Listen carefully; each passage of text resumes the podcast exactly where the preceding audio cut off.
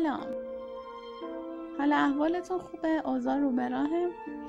می‌دونم که این شلوغی های آخر سال و تمیزکاری ها و خریده ها یه خورده خستتون کرده باشم ولی این اواخر اسفند شلوغیاش و نوم تلاش برای نو شدن اینا خیلی لذت بخشه. یکی از زمانهای مورد علاقه من اواخر اسفنده. خب امیدوارم خسته نباشید و ایام به کام باشه. منو که می‌شناسیم وانام. همیشه جوان آردام و امروز براتون یه مصاحبه با یکی از مترجمای کتابای تالکین دارم. خب من که عادت ندارم معرفی کنم. میشه خودشونو معرفی کنم سلام خوب هستید؟ منم سلام می‌کنم خدمت شما و همه دوستان آردا کوچیکترها و بزرگترهای آردایی. خیلی خوشحالم که منو دعوت کردیم به این مصاحبه و تشکر می‌کنم. اسم و فامیلمو که می‌دونید فدرات صدخانی هستم 48 سالمه و دوتا بچه دارم یک پسر و یک دختر که اونا مثل خودم اهل ادب و فانتزی و رویا پردازی هستن.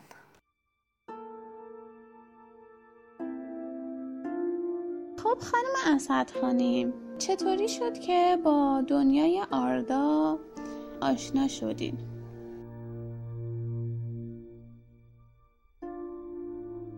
آشنایی من با آردا اینجوری شد که اون زمانی که هری پاتر میخوندیم و منتظر هری پاتر میموندیم که جلد جدید چاپ بشه و به صلاح خانم رولینگ جلد جدید رو بنویسه و جلد جدید ترجمه بشه و به دست ما برسه.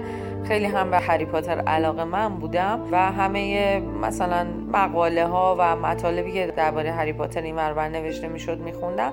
یادمه تو مجله دنیای تصویر ویژه نامه هری پاتری یک بار چاپ شد که تو این ویژه نامه یک نشست یا گفتگویی بود درباره هری پاتر و تو اون نشست اینا اومده بودن گرت برداری خانم رولینگ از کتاب های دیگه و به خصوص ادبیات بریتیش رو مثلا بهش پرداخته بودن که کجاها به رولدار شباهت داره کجاها از نارنیا گرت برداری کرده و کجاها از ارباب حلقه ها مثلا بعد مثال آورده بودن که دمنتورها موجوداتی هستن شدیدن شبیه سواران سیاه و یه سری مقایسه های اینجوری کرده بودن. این شد که من کنجکاف شدم ببینم این چه کتابیه و کتاب رو تهیه کردم و خوندم. اون زمان یادمه که فقط دو جلد اول سگانه ترجمه شده بود و تو بازار بود. هابیت نبود تو بازار. هیچی دیگه نبود از آثار پروفسور تارکین. و مدتی هم سب کردم تا جلد سوم رو به دست آوردم. بعد از اون بود که فیلم هاشو تهیه کردم و دیدم. کلا ولی خب واقعا گرفتار دنیای آردا شدم با خوندن این کتاب ها و این کتاب ها جز کتاب های بالینی من هستن. یعنی اگر در تینا باشم و یه جوری باشه که مثلا یه تعداد کتاب کم رو به من اجازه بدن همراه خودم ببرم هابیت و سگانه حتما همراه هم خواهد بود چون گاهی اوقات که من به هم میریزم یا به هر دلیل دیگه دلم می‌خواد پناه ببرم به یک جهان مجازی دوست دارم وارد سرزمین میانه بشم. به غیر از اون اغلب دلم برای کاراکترهای دنیای ارباب حلقه ها تنگ میشه. یعنی میرم کتاب رو دوباره می‌خونم برای اینکه انگار با اینا دو مرتبه ملاقات کنم.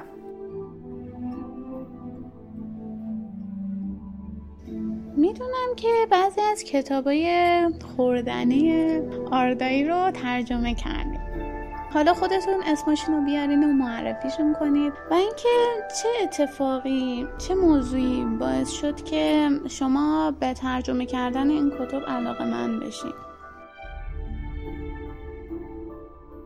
اینکه چی شد من به ترجمه کتاب های آشپزی دنیای آردا رو آوردم واقعیتش اینه که دقیقا رو این کتاب آشپزی هیچ بسید تمرکز خاصی نداشتم.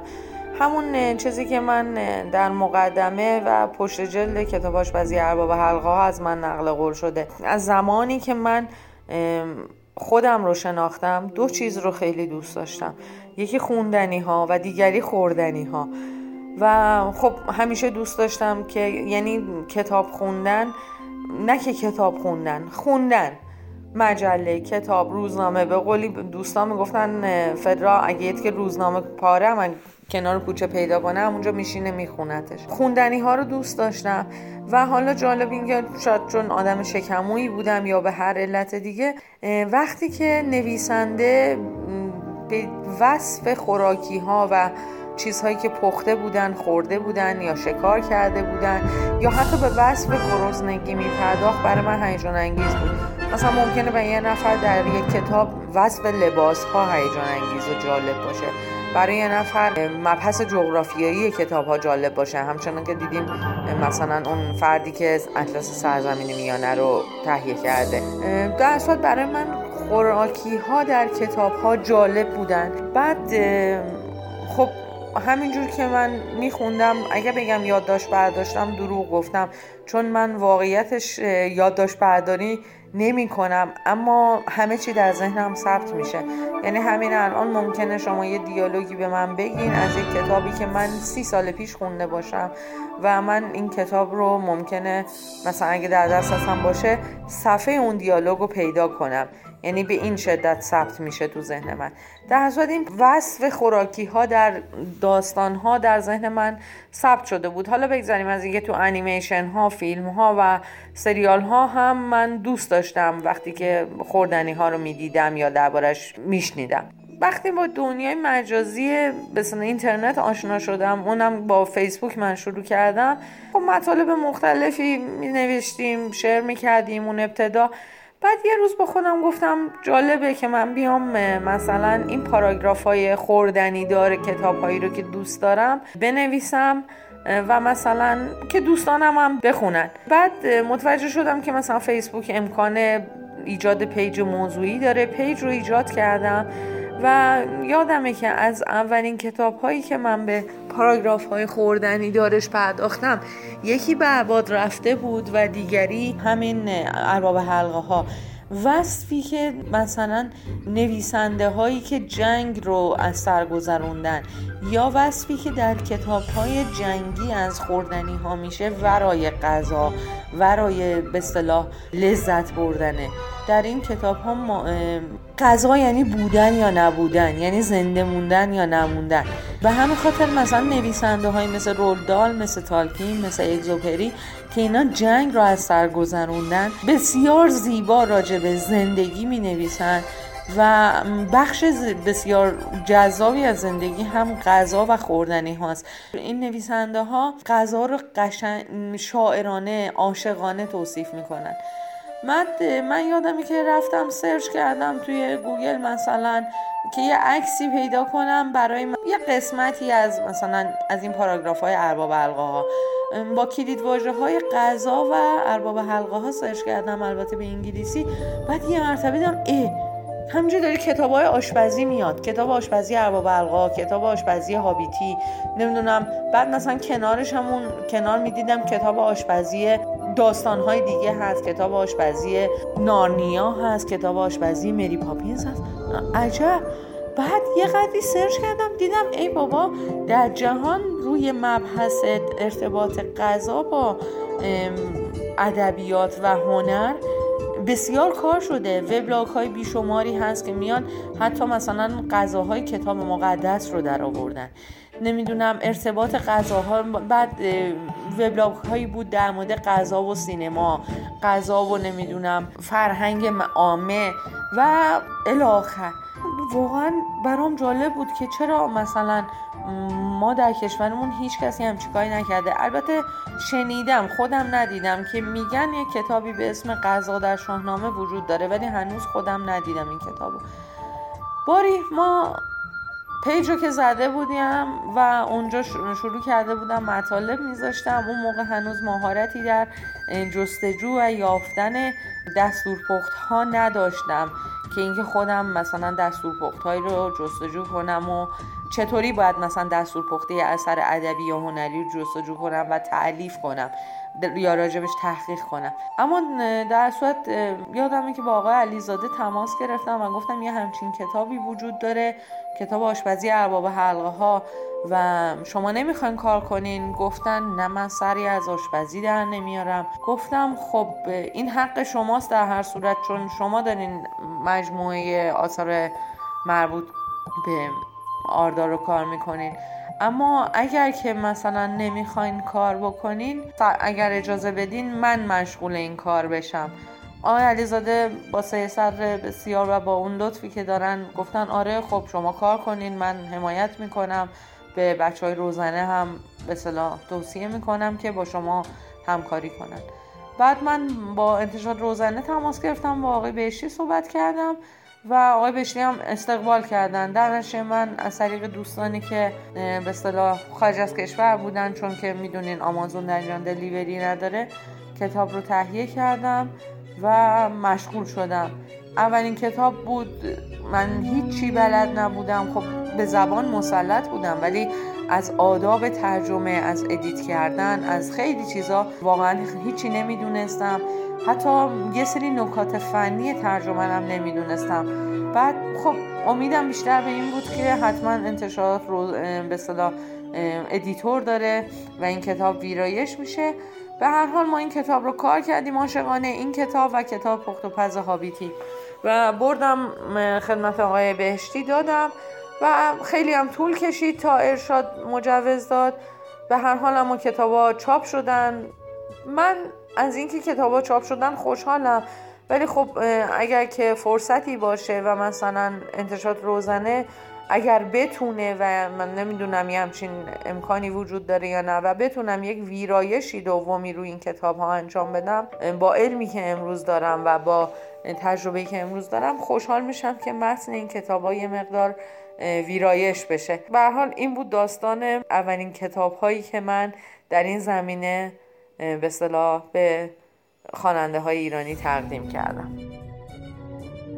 آیا ترجمه کردن یا مترجم بودن؟ شغل اصلی شماست یا از روی تفنن این کار انجام میدین. و اینکه رشته تحصیلی شما به مترجمی ارتباطی داره و چقدر مسلط بودن روی دو زبان و حالا که می‌خوایم ترجمه کنیم که اینجا مد نظرمون فارسی و انگلیسیه. این مسلط بودن رو برای یه ترجمه خوب الزامی می‌دونید.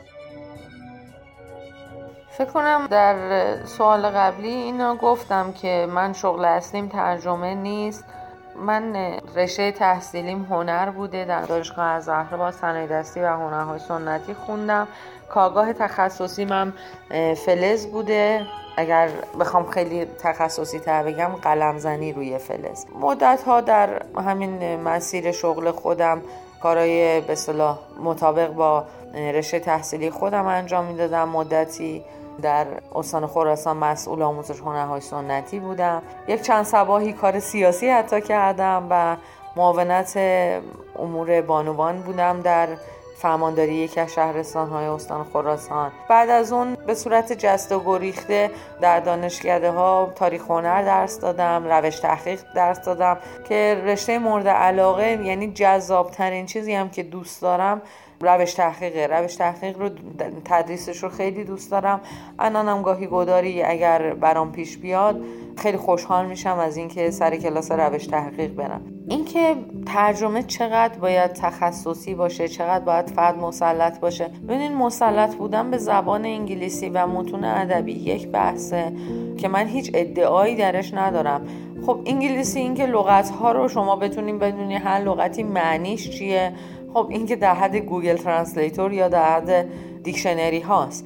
اما اینکه بدونین کلمات وقتی کنار هم میشینن دارن چی میگن و چی می‌خوان بیان کنن این کار برای من کار سختیه. من همین الان هم که دارم ترجمه می‌کنم و ادعا می‌کنم در ترجمه آشپزی شاید یکی از ریزبین ترین افراد باشم. اما بسیار موارد پیش اومده که مثلا پاراگرافی بوده یه خط شعری بوده یه تیکه متن از کتاب بوده. اینها رو حتما با دوستانم که مترجم هستن مترجمی خوندن استاد ترجمه هستن اینا رو حتما من با اونها چک می‌کنم. چون ادعایی در ترجمه مثلا متن یک رمان یا متن یک داستان یا یک شعر یا یک ضرب المثل ندارم. من اونجا اصلا ادعای تخصص نمی کنم و می‌دونم که بهتره که از دوستایی که بهتر از من مسلط هستن همکاری بگیرم. اما در بحث آشپزی آره یعنی من فکر کنم نه که در بحث آشپزی من فکر کنم مترجمین باید متخصص باشن. یعنی اگه قرار یک کسی در حیطه آشپزی ترجمه کنه باید دقیقا به اصطلاحات و موارد آشپزی چه در زبانی که داره ازش ترجمه می‌کنه چه در زبانی که داره بهش ترجمه می‌کنه مسلط باشه. مثلا من بوده موردی که با ویراستار مشکل داشتم که از من میپرسیده ری کردن یعنی چی؟ خب ری کردن مثلا برنج ری می‌کنه غذا که ری می‌کنه یعنی حجمش زیاد میشه. باز ری کردن که مثلا فرق داره با ور اومدن خمیر. خمیری هم که حجمش زیاد میشه بهش میگن ور اومدن. به خاطر خیلی مثلا کسی که می‌خواد در هر هی ترجمه کنه حالا تیته پزشکیه یا هرچی هست باید در همون هیته خودش مسلط باشه. و من سعی کردم در این هیته که کار می‌کنم مسلط باشم. علاوه بر اون که به اصطلاح در اصطلاحات و نکات آشپزی خب چون آشنایی دارم. مسلط هستم. فکر می‌کنم باید به اصل اون داستان یا اون فیلمی هم که داریم روش کار می‌کنیم اون هم مسلط باشیم. یعنی باز چیز میشه مثلا اگر من ارباب حلقه ها رو چندین و چند بار نخونده باشم نمی‌تونم در بیارم که مثلا چرا یک هابیت نون و پنیر مثلا براش فرق داره با قارچ. یا مثلا قارچ چه جایگاهی واسه یا هابیت داره که بعد وعده های روزانه برای در مثلا چه معنایی داره و الاخر. یعنی در ترجمه که تو این به اصطلاح هیته که من کار می‌کنم باید هم اون کتاب رو بهش مسلط باشه مترجم هم به آشپزی مسلط باشه و هم نکات ریز آشپزی رو خودش بدونه. یعنی مثلا اگر هم داره کتاب یا یک دستوری رو سرچ می‌کنه یا یک کتابی رو ترجمه می‌کنه که مثلا ممکنه اون کتاب یا یک وقتی می‌خونه با خوش بگه نه اینجا اشتباهه. مثلا اگر ده دقیقه ما فر رو روشن بذاریم اتفاق مثلا غذا میسوزه یا غذا خراب میشه. یعنی خودش هم انقدر صاحب نظر باشه که بتونه در جایهایی از این دستور پخت ها دست ببره یا بهترین دستور پخت رو انتخاب کنه یا اصلا شخصا دستور پخت ها رو امتحان کنه و به بهترینشون برسه.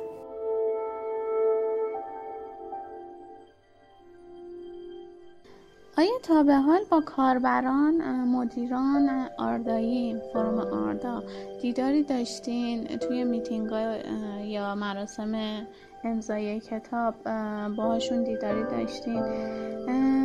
خب اگر همچین دیداری بوده برامون تعریف کنید چه اتفاقاتی افتاد بهتون خوش گذشت چی شد؟ واقعیتش نه من از بچه های آردا فقط دانیال بهمنش رو دیدم و حسام. فامیلی حسام عزیزم رو هم نمی‌دونم. دو سال پیش من اومدم تهران و قرار به دانیال گفتم که یک قرار آردایی بذار. من بچه ها رو ببینم که متاسفانه انگار نشده بود هماهنگی بشه. من با دوستای دیگه ای جای دیگه قرار داشتم که دانیال و حسام اومدن بچه ها و کتاباشون آورده بودن لطف کرده بودن و دوست داشتن امضای ناقابل منو داشته باشن. تنها ملاقاتی که من با بچه های آردا داشتم همین دو نفر بودن که بسیار هم خوب بود. ایشالله که خدا قسمت کنه و به زودی همتون رو ببینم. وقتی مترجم کتاب های خوردنی باشی به احتمال زیاد به آشپزی کردن یا آشپزی که بقیه دوستان زحمت می‌کشن آماده می‌کنن و غذایی که تهیه میشه به میل کردنش علاقه من. حالا بقیه نظرشون راجع به اینکه بهترین غذایی که درست می‌کنه چیه و کدوم غذا رو میگن که مامانمون دوستمون بهتر درست می‌کنه و غذای مورد علاقه خودتون چیه؟ خب البته به غذا علاقه دارم. گفتم که من آدم بسیار شکمویی هستم.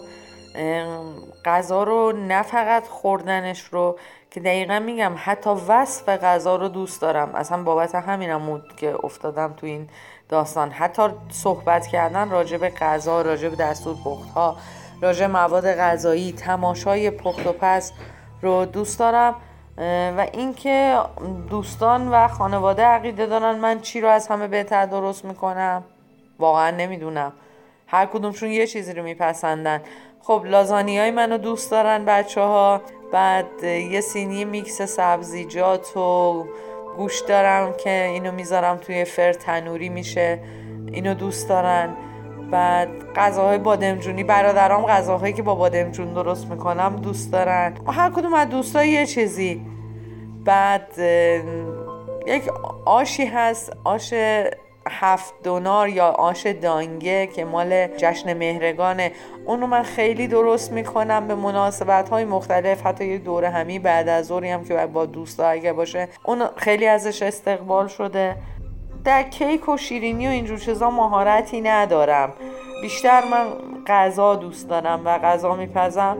خب تجربه های جدیدم انجام میدم دیگه. این کتاب های آشپزی رو که ترجمه می‌کنم یا مثلا یک جایی یه چیز جدید می‌بینم تجربه جدید انجام میدم و اونا مورد استقبال قرار گرفته. بد نیست.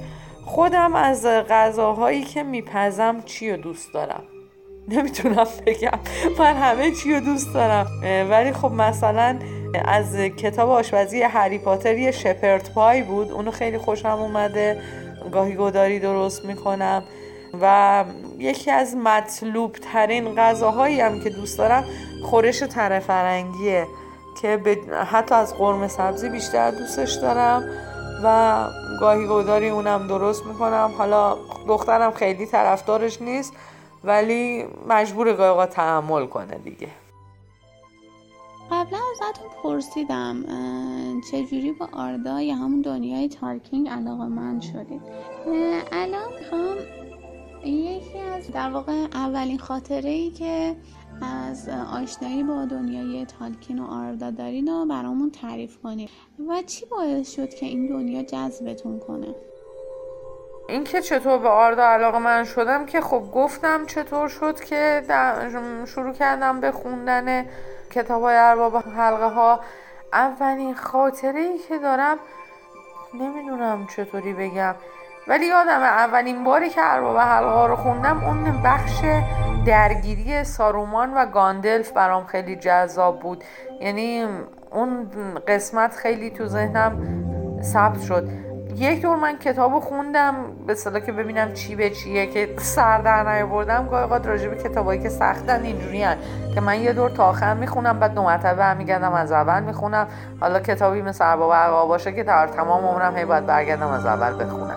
در هر دور اولی که من کتاب ارباب حلقه رو خوندم روشنترین چیزی که در ذهن من ثبت شد همون درگیری کلامی گاندلف و سارومان بود که بعد سارومان گاندلف رو به اصطلاح اسیر کرد. یه سوال چالش برانگیز بپرسم. آیا اهل بازی کردن در واقع گیم هستین؟ گیمر هستین به عبارتی؟ اگر آره گیم مورد علاقتون چیه و چند ساعت در هفته؟ براش وقت می‌ذارین. و گیمر بودن باعث شده چه ویژگی اخلاقی تو شما تقویت بشه. و اگر نه علتش چیه علاقه ندارین وقت ندارین. اهل بازی. راستش باید بگم بازی های کامپیوتری بسیار دوست دارم. عاشقشونم. اما باز در بعضی از بازی ها مهارت ندارم. خب بعضی بازی ها رو از مثلا نسل ما از چیز شروع کردیم دیگه. از این شماره بازی های چارخونه اونا بازی کامپیوتری حساب نمی شدن ولی بازی دستی حساب می شدن بعد شماها یادتون نمیاد ولی مثلا من اولین تیوی گیم های که ساخته شد رو که یادمه که تیوی گیم هایی بود که باید می‌رفتیم کیتش رو میخریدیم از فروشگاه های لوازم الکترونیکی می آوردیم خونه هویه و اینجور چیزا. این کیت رو سر هم می کردیم. بعد یک دستگاهی درست می شد که به تلویزیونی های سیاسفید اون زمان مثلا حرف سال 59 اون موقع هاست. وصل می کردیم و پینگ پونگ بازی می کرد. یک دونه دونه ای سفید بود که می‌رفت این ور صفحه تلویزیون اون ور صفحه تلویزیون و مثلا هر بازیکنی باید این نمیذاش که این توپ از زمینش خارج بشه و پاس می‌داد به سمت روبرو. اولین بازی تیوی گیمی که من انجام دادم این بود. خب بعدش دیگه کنسول های بازی یکی یکی اومدن و اینکه من از کی مشغول بازی شدم طبعا از وقتی که پسرم به عرصه رسید. سالار که مثلا کلاس اول دوم دبستان رسید دیگه ما چیز داشتیم میکرو داشتیم. بعد از این آتاری دستی هم داشتیم. یادمه من تتریس بازی می‌کردم باهاش. میکرو داشتیم من ماریو خیلی بازی می‌کردم. دو نفری با سالار تانک زیاد بازی می‌کردیم. بعد حتی با همسرم. یه وقتایی میشستیم شب مثلا 200 300 لول تانک بازی می‌کردیم. مثلا که کلی هم کلکل می‌کردیم ضمن بازی. بعد کم کم سبا بزرگ شد. سبا یکی دو سالش بود یادمه. دلش می‌خواست بازی کنه. ما یک دونه دسته اضافه رو با نواچست میچسبوندیم به دستگاه که این بچه فکر کنه اینم داره بازی می‌کنه. بعد تو همون میکرو سالار پلیس آهنی زیاد بازی می‌کرد. من تماشا می‌کردم. اونو مهارت نداشتم خودم. بعد کنسول پلی که اومد خب من عاشق کرش بندیکوت هستم. هنوز همین بشه این موجود رو دوست دارم. دوستایی که تو فیسبوکی من هستم می‌دونن. هر از گاهی با یک آیکون قلب یک چیزی از صفحه بنکرش من چیز می‌کنم شیر می‌کنم. بعد خیرش رو خیلی بازی میگم به خصوص سالار بازی می‌کرد. باز اینم من تماشا می‌کردم اغلب. یادم مثلا سالار کلاس سوم چهارم دبستان بود. من اصرار می‌کردم که تون تون مشقاتو بنویس تموم شه بریم بازی کنیم. و مثلا چیز بودم که این بچه مشقاش زودتر تموم بشه بریم اون بشینه بازی کنه و من تماشا کنم. و بعد یکم که باز بزرگتر شد توم رایدر بازی می‌کرد. توم رایدر رو خیلی دوست دارم و توم رایدر رو فکر می‌کنم با همکاری هم اینکه اون بازی می‌کرد چون اون انکاساش قوی تره و من دقت می‌کردم گوشه کنار سفر رو میگشتم و فلان اینا. واسه با هم فکری هم توم رایدر رو یادم صد درصد تموم کردیم بازی رو. یک بازی دیگه بود داینا کرسیز فکر می‌کنم راجب یک یه بازی آخر و زمانی بود که دایناسورها زمین رو گرفته بودن. اونم دوست داشتم. از وقتی که سالار نیست خونه دیگه خب بازی کردنمونم کمتر یعنی دیگه کسی نیست که بازی کنه من تماشا کنم. گاهی گداری با سبا بازی می‌کنیم ولی سبا اونقدر خیلی گیمر نیست. بعدم خب الان با این گوشی های اندروید بازی ها شخصی شده یعنی هر کسی میشینه تنهایی بازی می‌کنه. الان بازی های استراتژیک و اینجور چیزا ندارم. چون که واقعیتش وقتش رو ندارم که بخوام مشغولی همچین بازیایی بشم یه بازی های مرحله طی کردن و اینا. فقط یه وقتایی که مثلا می‌خوام صرفا وقت بگذرونم. و چیزه به صلاح حواس خودم پرد کنم کندری کرش بازی می‌کنم و بازی اینجوری بازی حذفی بازی پازلی دوست دارم که رو گوشیم هست و اینا رو بازی می‌کنم. چه ویژگی های مثبت یا منفی در آدم تقویت میشه با بازی خب بازی هم مثل بقیه چیزا. اگه داری زیاده روی کنیم ما رو از جهان جدا می‌کنه. اما واقعیت اینه که بازی های کامپیوتری دقت رو بالا می‌بره تمرکز رو بالا می‌بره هماهنگی چشم و دست خوبه. اینکه یه وقتی ذهن آدم رو رها می‌کنه از چیزایی که می‌خوایم بهش فکر نکنیم من فکر می‌کنم سرجم بازی کامپیوتری چیزهای خوبی هستن. نمی‌تونیم بگیم چیزهای موزلی هستن. البته خب محتوای بازی هم مهمه. انتخاب بازی این که ما بریم چه بازی رو انتخاب کنیم مسلما تاثیر داره در اینکه این بازی اثر مثبت داشته باشه یا منفی. بجز آردا و دنیای تالکین. آیا دنیای فانتزی دیگه ای رو به صورت فیلم و سریال دیدین یا اینکه مطالعهش کردین؟ و اگر آره نام ببرید و چی باعث شده که به این دنیا یا دنیا فانتزی علاقه من بشیم اینکه آیا دنیاهای فانتزی دیگر رو دیدم یا مطالعه کردم؟ خب بله. گفتم که من عاشق فانتزی هستم. از بچگی اینجور بودم. فانتزی رو دوست داشتم و مثلا خب از بچگی ما میخوندیم به خصوص نسل ما که با کتاب بزرگ شدیم. حالا یه قدری تلویزیون بود ولی بیشتر با کتاب. انواع هرچی که بود رو ما میخوندیم علاقه داشتیم دنیاهای فانتزی رو. و خیلی وقتا مثلا نمیشناختیم اثر مهم فانتزی هستن یا یک ژانر مهم هستن در ادبیات. اما در صورت برای اینکه آدم از یک اثر ادبی یا یک اثر هنری لذت ببره دقیقا لازم نیست که بدون این چه ژانریه. باید لذت ببره بعدها که بزرگتر شد داناتر شد اونا رو می‌شناسه. در مورد ما هم همین بود. ما کتاب ها رو میخوندیم فانتزی ها رو. خب البته نمی‌دونم اگر که مثلا کمیک ها رو بخوایم در فانتزی نمی‌دونم میشه جای داد یا نه. ولی خب مثلا نسل ما نسلی بودیم که از تلویزیون ما مرد انکبوتی و سوپرمن و اینجور چیزا می‌دیدیم. خب اینا شاید بشه بهشون گفت فانتزی کاپتان آمریکا. اینا رو ما هم به شکل کارتون می‌دیدیم از تلویزیون قبل از انقلاب و هم به شکل فکاهی در مجلات کیان بچه ها و اینا میخوندیم. کتاب های فکاهی زمان ما خیلی زیاد بود به غیر از رمان هایی که میخوندیم.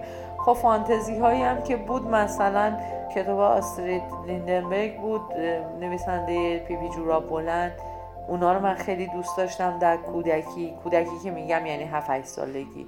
آره دیگه فانتزی ها دوست داشتم. ولی محبوب ترین فانتزی برای من حالا آردا به جای خودش که خب یک فانتزی فاخر هست.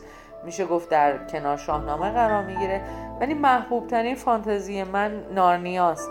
من نارنیا رو بزرگسال بودم. حتی فکر مونم بچه داشتم که سریال سیاه و سفیدش رو از تلویزیون دیدم و عاشقش شدم.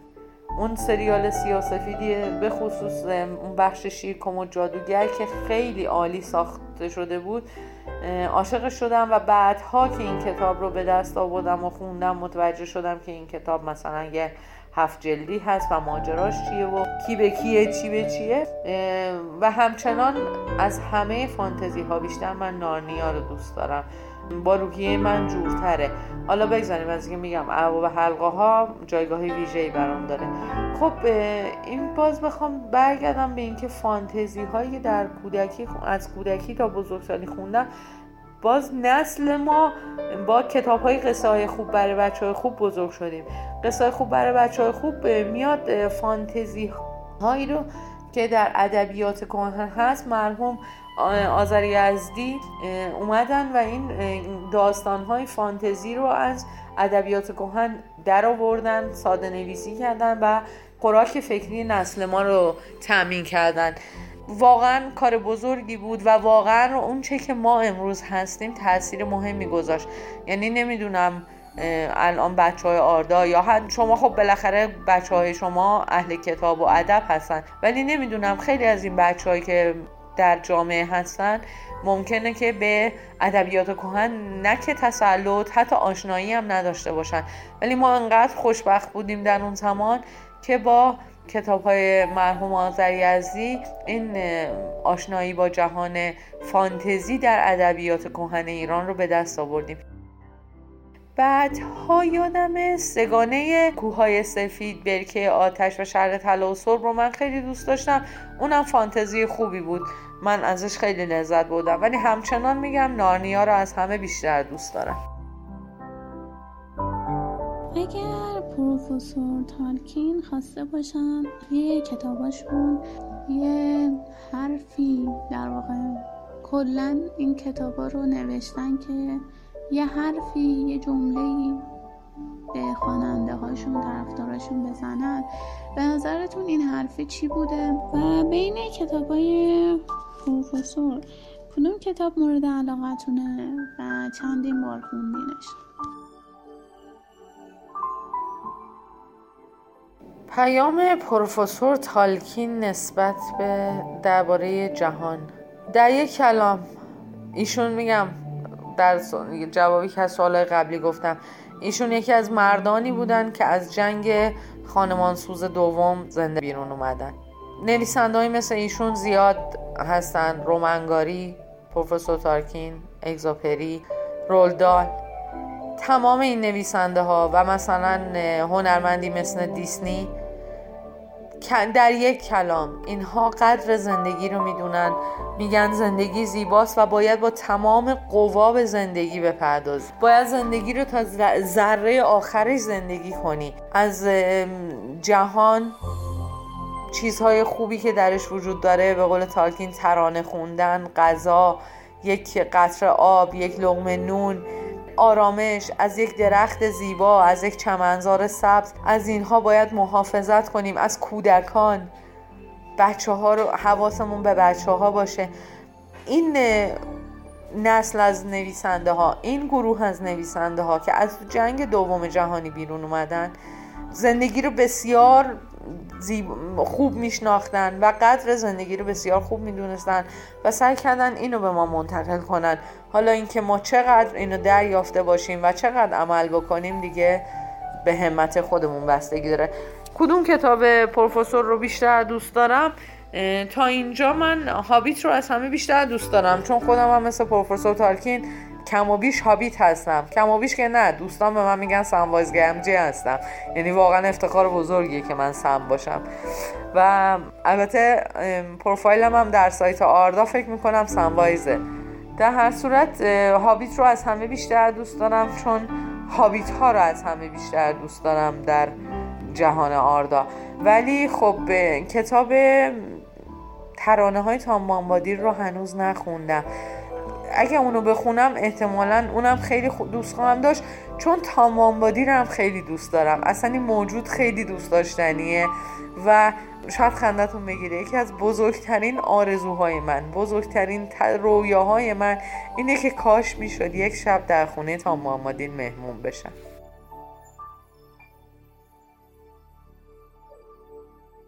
به نظرتون فانتزی چه جایگاهی در ایران داره؟ و آیا نسبت به چندین سال پیش مثلا ده سال پیش پیشرفتی داشته؟ مثلا توی کتابخونه دوست آشنا شما کتاب های فانتزی رو مشاهده کردین یا نه؟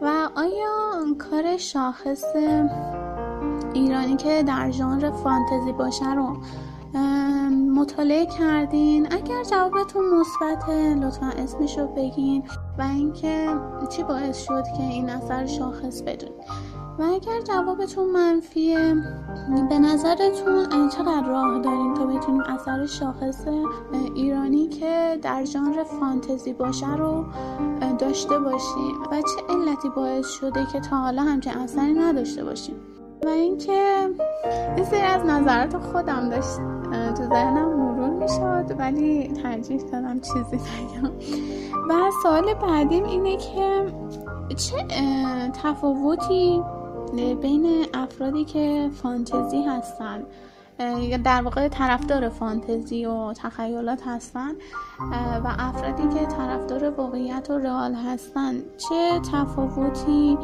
بین این افراد به وجود میاد و فانتزی چه تأثیری توی زندگی افراد داره؟ خیلی از دوستان آردایی و کاربران آردایی تقریبا این دنیا رو و دوستانی که در فرم آردا دیدیم و باشون دوست شدیم و دوستیامون محکمتر شده طرفدار تخیلات و فانتزی هستن. و خب برای ما تقریبا میشه گفت آردا یه جورایی این فانتزیه رو تقریبا تدایی می‌کنه. حالا شما نمی‌دونم چقدر دوست آردایی اینا دارید ولی اینو گفتم که بگم فانتزی یه جورایی برای ما یه بخش بزرگیش آردا محسوب میشه. شاید هم فقط بتونیم بگیم آرداست. و من تقریبا یه سال از دوستان می‌پرسم که آردا چه تاثیری توی زندگی داشته؟ اینجا از شما اینو می‌پرسم. فانتزی بودن و تخیلات چه تأثیری توی زندگیتون داشته؟ چه ویژگی خوب یا حتی بدی رو در شما به وجود آورده و این تفاوت رو نسبت به زندگی خودتون و دوستان و آشنایانتون می‌بینید؟ اینکه فانتزی چه جایگاهی در ایران داره؟ اگه منظورتون اینه که این فانتزی هایی که در جهان چاپ میشه در ایران چه جایگاهی داره؟ خب جایگاهش بد نیست به خصوص که الان ناشرین دارن پیگیر کار می‌کنن و این فانتزی ها رو چاپ می‌کنن. یه جوری هم انگار مد شده. زمانی که ما بچه بودیم تنها انتشاراتی که مثلا رمان چاپ می‌کرد برای گروه نوجوان و حتی گروه دبیرستان انتشارات کانون پرورش فکری بود و کتاب های شکوفه امیر کبیر. حالا بگذاریم از کتاب های طلایی که واقعا گنجینه بودن ولی خب رمان حساب نمی شدن خلاصه ادبیات جهان بودن. ما اونا رو در دسترس داشتیم. ولی خب الان انتشارات زیادی هستن که دارن کار می‌کنن و هر روزم فانتزی هایی که در جهان نوشته میشه ترجمه میشه. ترجمه های خوبی هم وجود داره و خب مردم هم علاقمندن می‌خونن. ژانر فانتزی جایگاه شناخته شده ای پیدا کرده الان در ایران. اما اینکه فانتزی شاخص ایرانی ببینید دو تا بحثه. اینکه ما فرض کنیم یه نفر بیاد فانتزی بنویسه با این ساختاری که فانتزی نویس های امروز دارن می نویسن هری پاتر می نویسن سیپتیموس هیپ می نویسن نمی‌دونم جام نحس می نویسن چه می‌دونم اینا هستن. یه چند نمونه های من دیدم که مثلا میان و سعی می‌کنن فانتزی بنویسن. منتها فانتزی نوشتنشون چون تقلیدیه من خوشم نیومد. حقیقت خوشم نیومده چرا؟ مثلا سالها پیش بود فکر کنم فریبا کلهور یک فانتزی نوشته بود. اگر بشه بهش گفت فانتزی بیشتر علمی تخیلی بود. هوشمندان سیاره اوراک. بد نبود. من از اون خوشم اومد. ولی اینکه فانتزی فانتزی معاصر ایران نه. فانتزی معاصر ما نداریم. داره گرته برداری می‌کنه و بسیار ضعیفه. و اون فانتزی نویس های معاصر ما متاسفانه تسلط کافی به استوره ها و ادبیات کهن ما رو ندارن. یعنی مثلا یه فانتزی نویسی مثل نیومده بشینه فیش برداری کنه علمان های کهن رو در بیاره بعد از رو اون یک چیز پخته بنویسه.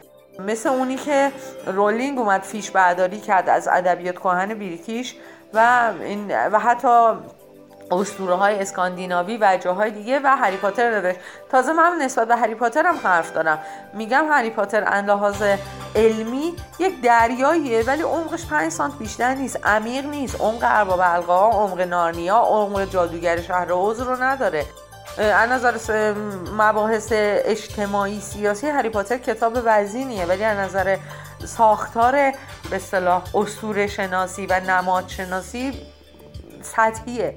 حالا در ایران هم همینجوره یعنی اینا اومدن اگر هم کسی فانتزی نوشته فانتزیاشون کم عمقه. اما اینکه برگردیم بخوایم بگیم فانتزی شاخص ایرانی. خب بله من می‌تونم مثلا بگم منطق و تیر عطار. اون سفر اون پرندگان که بعدا انقدر رفتن تا خودشون تبدیل به سیمرغ شدن. یعنی دیگه روی دست منطق و تیر ما می‌تونیم فانتزی بیاریم نمی‌تونیم که روی دست سمک ایار مثلا. من سمک ایار رو خیلی دوست دارم. بعد امیر ارسلان نامدار رو خیلی دوست دارم. به نظر من فانتزی هایی هستن که چندین و چند بار باید خون مثلا سمک ایار با اینکه هفتش جلده و متاسفانه آخرش هم ناقص مونده. من چندین بار خوندمش و از خوندنش لذت می‌برم. نمام حسین کرد شبستری هست. نمیشه گفت فانتزیه نمیشه گفت پالپ فیکشنه. در هر صورت ولی خب میگم وقتی یه چیزی مثل منطق تیر عطار هست مثل داستان های مصنوی مولانا هست نمی‌تونیم بگیم ما فانتزی در ایران نداشتیم. اما اگر امروز کسی بخواد فانتزی نویس باشه در ایران نباید چشمش به اونور باشه و بیاد مثلا سعی کنه فانتزی بنویسه که شبیه هری پاتر در بیاد یا شبیه ارباب حلقا در بیاد. اگر هنری داره باید بیاد سعی کنه شبیه شاهنامه در بیاره شبیه مصنوی معنوی در بیاره و کلیر و دمنه و اینا. یعنی باید بره از اینا گرته برداری کنه. استثناا نمی‌دونم کی خسرو نوشته آقای دکتر آرش جازی رو شاید بشه گفت فانتزی چون یک سفر زمان در این کتاب وجود داره. ولی خب استثناا در ادبیات معاصر کسی که رفته و از فانتزی های گذشته ما که من شاهنامه فانتزی می‌دونم از فانتزی ها به صلاح وام گرفته و یک اثر خوب ارائه داده اثری که من پسندیدم که خسرو آرش اجازی بوده. در جواب این سوال که فانتزی چه تأثیری در زندگی افراد داره می‌خوام یک نقل قول بکنم از فیلم ماتریکس. در فیلم ماتریکس مورفیوس نئور وقتی که ماجرا رو برای نئو توضیح میده و میگه چی به چیه اینجا جریان چیه اصلا ما کجا هستیم؟ ورش میداره میبرتش در دنیای واقعی. بهش میگه به برهوت واقعیت خوش اومدی. واقعیت اینه که واقعیت یک برهوته. اگر ما بخوایم مدام در واقعیت زندگی کنیم حد الان جهان ما مثل جهان ماتریکس اونجور آخر زمانی نشده همه چی نابود نشده همه چی نمی‌دونم خشکی نشده. اما در هر حال در تمام طول تاریخ بشر واقعیت یک بخش سخت و سختگیر و توان فرسای زندگی بوده که ما باید براش تلاش کنیم. من نمیگم بعد ازش فرار کنیم. ما برای واقعیت باید تلاش کنیم برای پیشرفت برای موفقیت در واقعیت. اما فانتزی همیشه پناه بشر بوده. این حرف امروز و دیروز نیست. از روزی که بشر شروع کرد به فانتزی چند قصد داشته. یکی اینکه می‌خواسته به تخیلاتش پناه ببره. آرزوهاشو به شکل خیالات در می آورده. اولین بشری که زغال برداشت عکس حیوانی رو که دلش می‌خواست شکار کنه آرزو داشت شکار کنه به دیوار کشید این فانتزی خودش رو به هنرهای تجسمی بدل کرد. فانتزی همیشه به ما این قدرت رو داده که ما آرزوهای خودمون رو به حداقل در خیال بسازیم. حالا اینکه داستانهای تجسم و خلاق و اینا که الان این روزا مد شده حرفیه. یعنی ما انقدر یک فانتزی رو در ذهنمون ممکنه تقویت کنیم که اینو یواش یواش بتونیم به واقعیت تبدیل کنیم. از طرفی وقتی ما نگاه می‌کنیم می‌بینیم از ابتدای تاریخ تا الان ادبیات ثبت شده و ثبت نشده که وجود داره از شعر فولکلور قصه های مادر بزرگا قصه های که شفاهی و سینه نقل شده همشون فانتزی هن. قصه ها همه فانتزی هن. شعرها همه فانتزی هن. پس ما می‌فهمیم همونقدر که بشر به آب و هوا و غذا برای زندگی نیاز داشته به تخیل و خیال پردازی و فانتزی نیاز داشته یکی برای اینکه بهش پناه ببره آرزوهاشو درش ببینه دوم برای اینکه ما با آدم های هوشمندتر به نظر من با فانتزی با هم حرف می‌زنن ببینیم آدم هایی که خب خیلی ساده ممکنه خیلی حرفا رو میشه خیلی ساده بیان کرد. مثلا گفت گشنمه تشنمه خوابم میاد خستم یا غیره ولی آدم هایی که هوشمندترن آدم هایی که لطیف روح لطیف دارن آدم هایی که ذهن بازتری دارن اینا می‌تونن منظور خودشون رو با فانتزی بیان کنن هنرمندانه بیان کنن. دقیقا مثل اینی که یک غذایی رو بزنین کف دستمون بخوریم یا اینکه یک غذایی تو یک ظرف زیبا باشه.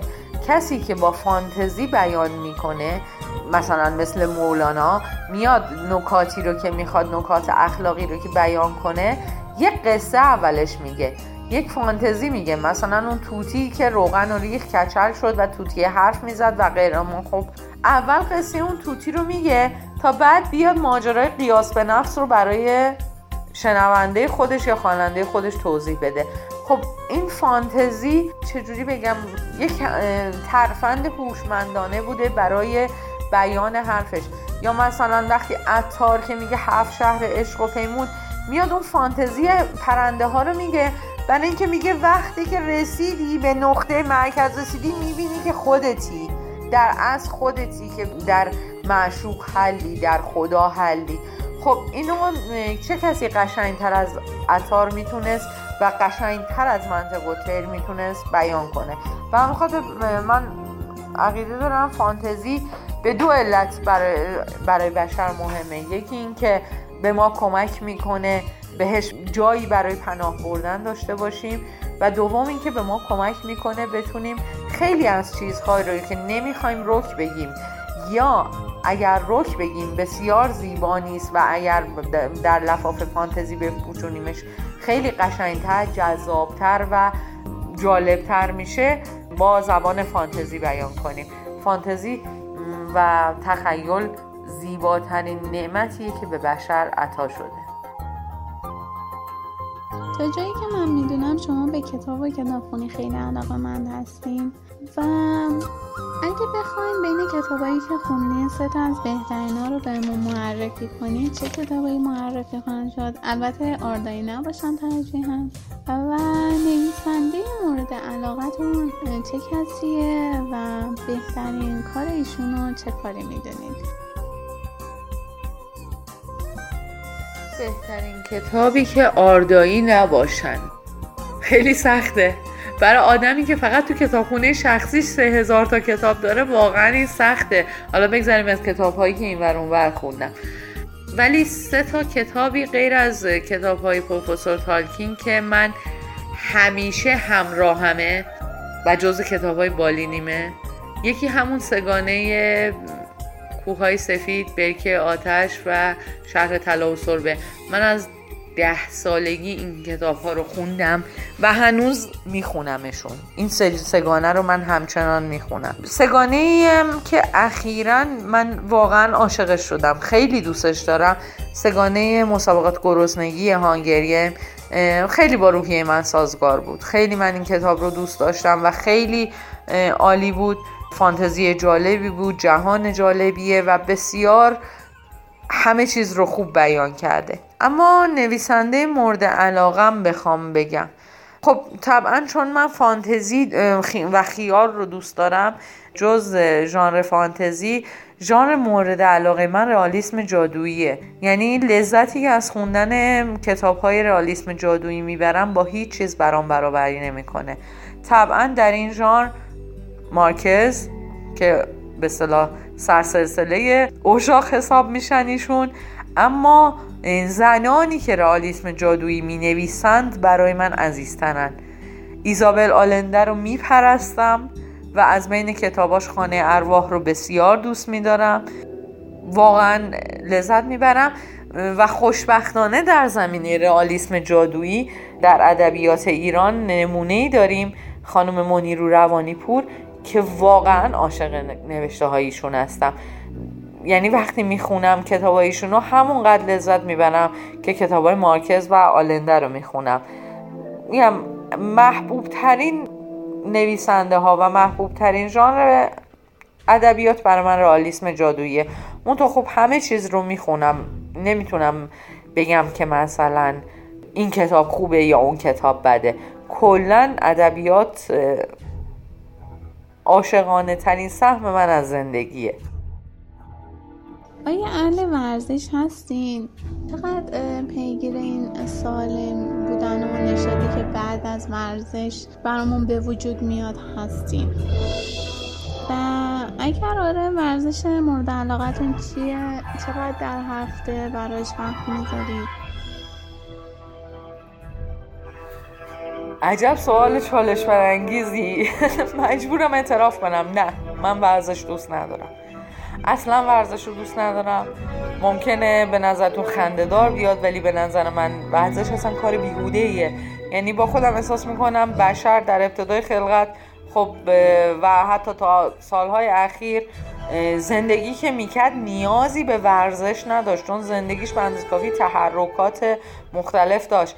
خب در زندگیش مجبور بود یه چیزایی بلند کنه یه چیزایی رو بذاره نمی‌دونم یه مسیرهایی رو را بره. پس نه به دو میدانی احتیاج داشت نه به وزن برداری احتیاج داشت نه به جنگ احتیاج داشت نه به کشتی احتیاج داشت و غیره. خب مسلما بابت سرگرمی احتمالا توپ بازی و اینجور چیزا می‌کردن. به عنوان فان خب البته الان دیگه سنم گذشته ولی خب به بازی علاقه مندم ولی ورزش نه. و اینکه الان هم مثلا به من میگن بلند شو برو یه ساعت توی باشگاه ورزشی یا یه ساعت برو رو تردمیل دقیقا احساس اسب اثاری بهم دست میده. احساس می‌کنم دور خودم چرخیدم ساعت ها راه رفتم و هیچ سودی نداشته.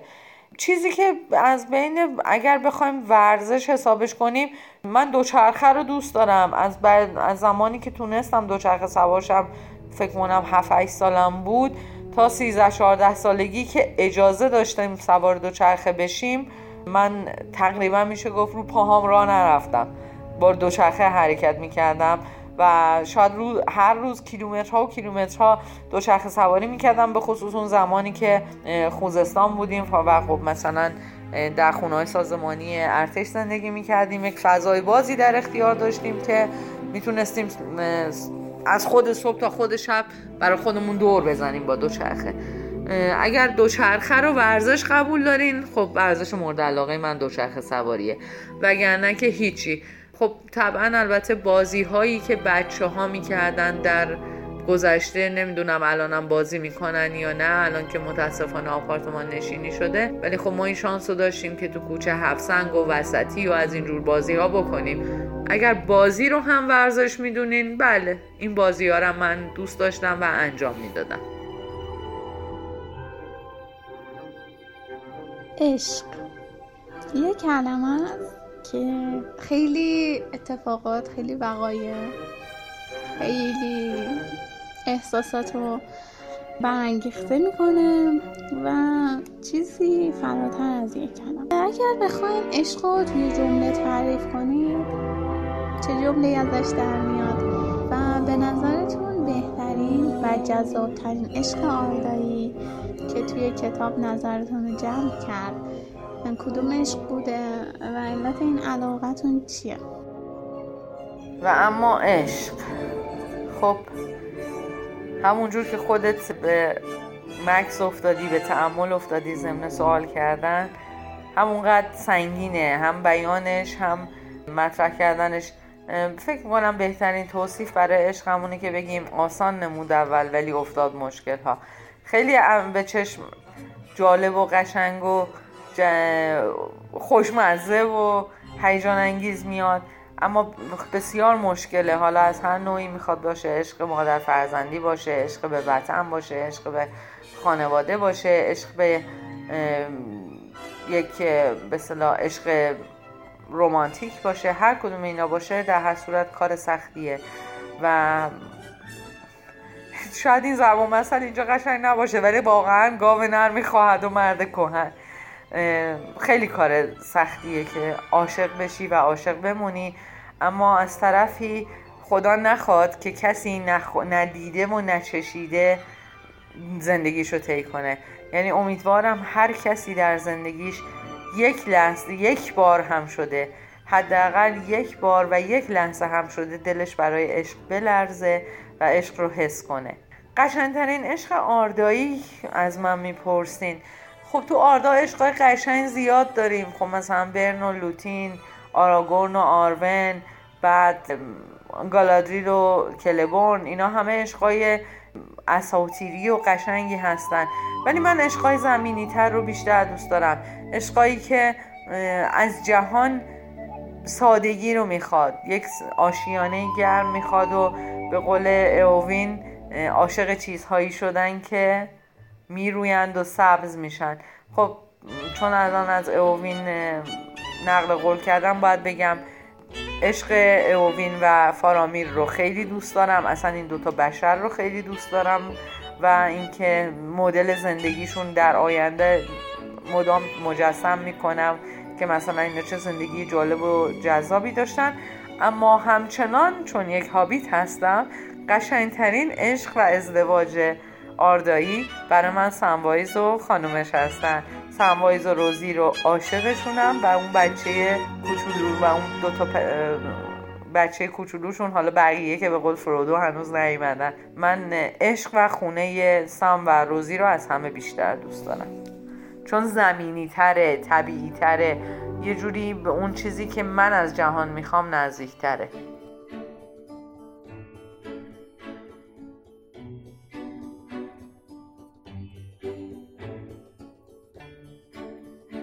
چقدر اهل فیلم هستید؟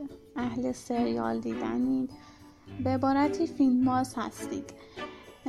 و اگر یک فیلم و یک سریال که جز بهترین ها براتون بودن هر انتخاب بهترین ها همیشه کار سختیه. به همون معرفی کنید چه کاری خواهم بود و چقدر از بین فیلم و سریال هایی که می‌بینید ایرانی و ساخت ایران هستن و یه کار ایرانی هم به همون معرفی کنید که دوستش داشتید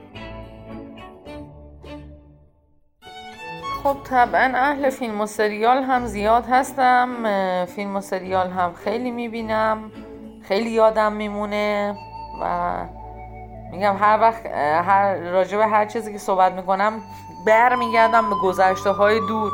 و خب طبعا نسبت به شماها چون سنم زیاده این گذشته ها برای خیلی از شماها خیلی دوره. در صورت از همون قدیم قدیما که تلویزیون ها سفید موند من پایه ثابت تلویزیون بودم. تلویزیون های مبله بود و یادمه که به خصوص جمعه ها بعد از ظهر که فیلم نشون می‌داد با خواهرم تا کمر می‌رفتیم زیر تلویزیون.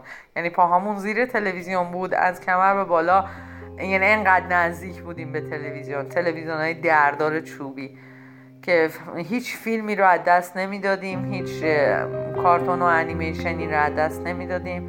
لذت بخشترین روزهای زندگی ما در اون سالها روزهایی بود که این تینکربل می اومد رو صفحه تلویزیون و میفهمیدیم می‌خواد یک چیزی از شرکت دیسنی نشون بده. و تا تینکربل این سر صفحه تلویزیون تا اون سر صفحه تلویزیون رو طی کنه خدا خدا می‌کردیم که فیلم نباشه انیمیشن باشه. خب در اون سالهای دور نسل ما خیلی هم سینمایی بودیم. یعنی ویدیو و VHS و اینجور چیزا وجود نداشت. یک به صلاح سیاستی وجود داشت که فیلم های ایرانی در تلویزیون پخش نمی شدن مگر شب عیدی مناسبتی بابت حمایت از تولید کننده ایرانی. در نتیجه ما همه فیلم های آثار برتر سینمای جهان رو تو تلویزیون می‌دیدیم. کارای سلزنی کارای نمی‌دونم هم چیز کازابلانکا این فیلم ها رو ما تو تلویزیون دیدیم در اون سالهای دور. اما فیلم های سینمایی ایرانی رو و بعضا بعضی از فیلم های خارجی که خیلی اسم و رسم دار می‌شد مثل بنهور و اینا تو سینما می‌دیدیم و لذت سینما رفتن یعنی برنامه سینمای هفتگی بخشی از کودکی و نوجوانی ما بود که البته با واقعه آتیش گرفتن سینما رکس چندین سال این ماجرا تعطیل شد.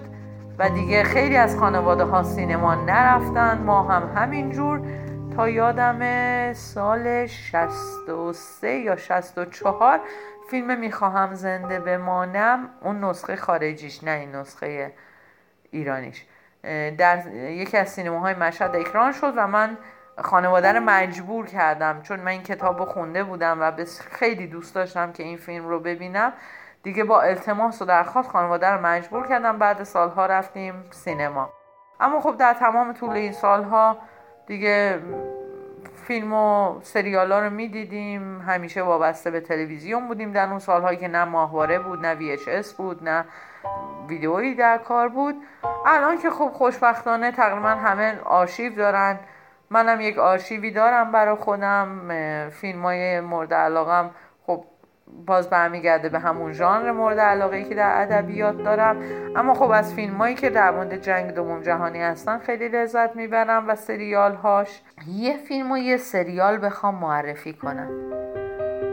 از تمام فیلم ها و سریال هایی که دوست دارم من همچنان دقیقا اونم برمیگرده به علت اینکه تخیل رو دوست دارم. ماتریکس انتخاب اول اول اولم من سالی یکی دو بار ماتریکس رو تماشا می‌کنم چون بسیار ازش لذت می‌برم. اینسپشن رو بسیار دوست دارم چون درباره خواب دیدنه و باز خواب دیدن و تخیل رو دوست دارم. به غیر از اینها من ژانرهای آخر و زمانی رو دوست دارم. یعنی هر فیلم و سریالی که در ژانر آخر و زمانی باشه دوست دارم. در که نشون میده در موقعیت های متفاوت با این وضعیتی که الان بشر به زندگی درش عادت کرده آدم ها چی کار می‌خواهن بکنن؟ آدم های توانمند کیان؟ آدم های ناتوان کیان؟ به همین خاطر مثلا سریال لاست رو دوست داشتم. نشون می‌داد روانشناسی آدم ها رو در روزگار سخت نشون می‌داد. فیلم و سریال ایرانی بخوام معرفی کنم خب خیلی فیلم ها هست. فیلم هایی که دوست داشتم ایرانی باشو غریبه کوچک و خیلی دوست داشتم. هنوزم خیلی دوست دارم. کار آقای بیزایی رو دوست دارم کارای مهجویی رو دوست دارم. اینا فیلم های مورد علاقه هستن. ولی سریال ایرانی افسانه سلطان و شبان رو دوست داشتم. شاید چون فانتزی بود. چون ریشه در استور ادبیات کهن داشت افسانه سلطان و شبان رو دوست داشتم. یه سریالی هم بود مثل آباد نمی‌دونم شماها یادتون باشه یا نه که خیلی هنرمندانه ساخته شده بود. هر قسمتش ریشه یک ضرب المثلی رو توضیح می‌داد. هم خیلی دوستش داشتم و اینجا بذارید براتون اعتراف بکنم. از اون قسمتی که درباره این ضرب المثل بود که ماره به میگش نشیر شد و ندیدار عرب. این آخر که یک ماری بوده و یک چوپونی بوده و شیر می آورده برای ماره و اینا. حالا باید خودتون داستانشو بریم بخونید. مرتزا زرابی نقش اون ماره رو بازی می‌کرد. من بابت اون نقش ماره هنوز که هنوز از آقای زرابی میترسم. با وجودی که نزدیک دیدمشون و بسیار آدم لطیف و مهربان و خوبی هستن. سریال مسلابات خیلی کار قشنگی بود و من میگم خیلی رو من تاثیر گذاشت تو ده یازده سالگی میدیدمش. خب الان که در انتهای سال 96 هستیم وقتی این کلمه انتهای سال 96 میاد اغلب خوش سال از جلوی چشم رد اتفاقای خوب و بدش غم تراژیکش و کلی خاطر. الان سوالم ازتون اینه. بهترین اتفاقی که تو سال 96 براتون افتاد که البته شخصی هم نیست که بتونید اینجا برامون بگید چه اتفاقی بوده؟ البته هیچ اصراری نیست. اگر دوست ندارید بگید می‌تونید از رد و میگم در انتهای سال 96 و ابتدای سال 97 یه شروع جدید. بهار نو شدن تازگی. و کلی اتفاقات جدید. یه جورایی انگار این چپتر کتاب تموم شده و چپتر بعدی داره شروع میشه. اگه بخواین یه آرزوی خوب برای خودتون و شنوندگان داشته باشین که دقیقا اون جز اون جمله های ابتدایی چپتر 1397 باشه. چه جمله ای چه آرزویی خواهد بود؟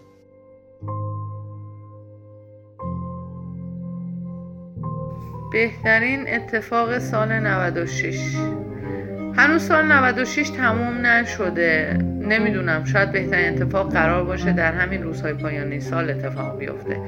اتفاقای خوب برام زیاد افتاد در سال 96 به یه سری شناخت از خودم رسیدم سری شناخت از اطرافیانم از بچه هم از زندگی. اینکه خب اتفاقیه که هر روز و هر روز برای همه آدما میفته این شناخت ها بهترین اتفاق ها می‌تونن باشن.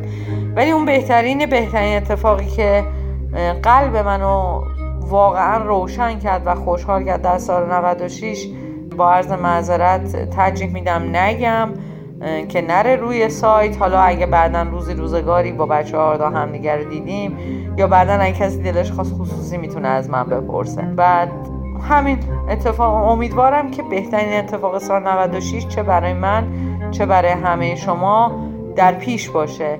امیدوارم که این بهترین اتفاق بیفته و بعد وارد سال 97 بشیم. همچنان امیدوارم.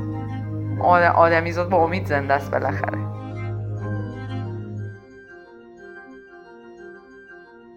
خب مصاحبهمون تموم شد. سال 96 هم تموم شد. امیدوارم مصاحبه رو دوست داشته باشین. از خانم اسدخانی عزیز بابت اینکه وقت گذاشتن و با همون مصاحبه کردن تشکر می‌کنم. اگه بخوای یه نیم نگاهی به سال 96 آردا داشته باشیم پایانی برای فرم آردا پس از ده سال فعالیت بود. بیش از ده سال البته. و پایانی برای ماهنامه آردا کوینتا بود. شروعی برای فعالیت دوباره پادکست رو داشتیم. فعالیت دوباره پیج اینستاگرام آردا و اندازی و شروع به کار کانال آردا رو داشتیم. اینا نشون دهنده اینه که شاید پایان اتفاق بیفته اما دوباره میشه شروع کرد و فعالیت داشت. از همه دوستان عزیزی که برای تالکین دنیای آردا و فانتزی تو ایران زحمت کشیدن. تشکر می‌کنم و خسته نباشید میگم. و اینکه به احتمال زیاد این آخرین فعالیت من با پادکست آرداست و آخرین مصاحبه من امیدوارم دوستش داشته باشیم. همین مصاحبه رو امیدوارم همچنان پادکست به فعالیتش ادامه بده. امیدوارم سالی پر از خوبی لطافت شادابی سلامتی و کلی اتفاق خوب داشته باشیم. و اینکه بهار شده فصل نو شدن سبزی و زیبایی. بهار فصل واناست. وانای همیشه جوان آردا که روی چمنهای سبز و کنار بوتهای گل سرخ قدم میزن ایامتون بهاری سبز و زیبا. خدا نگهدار.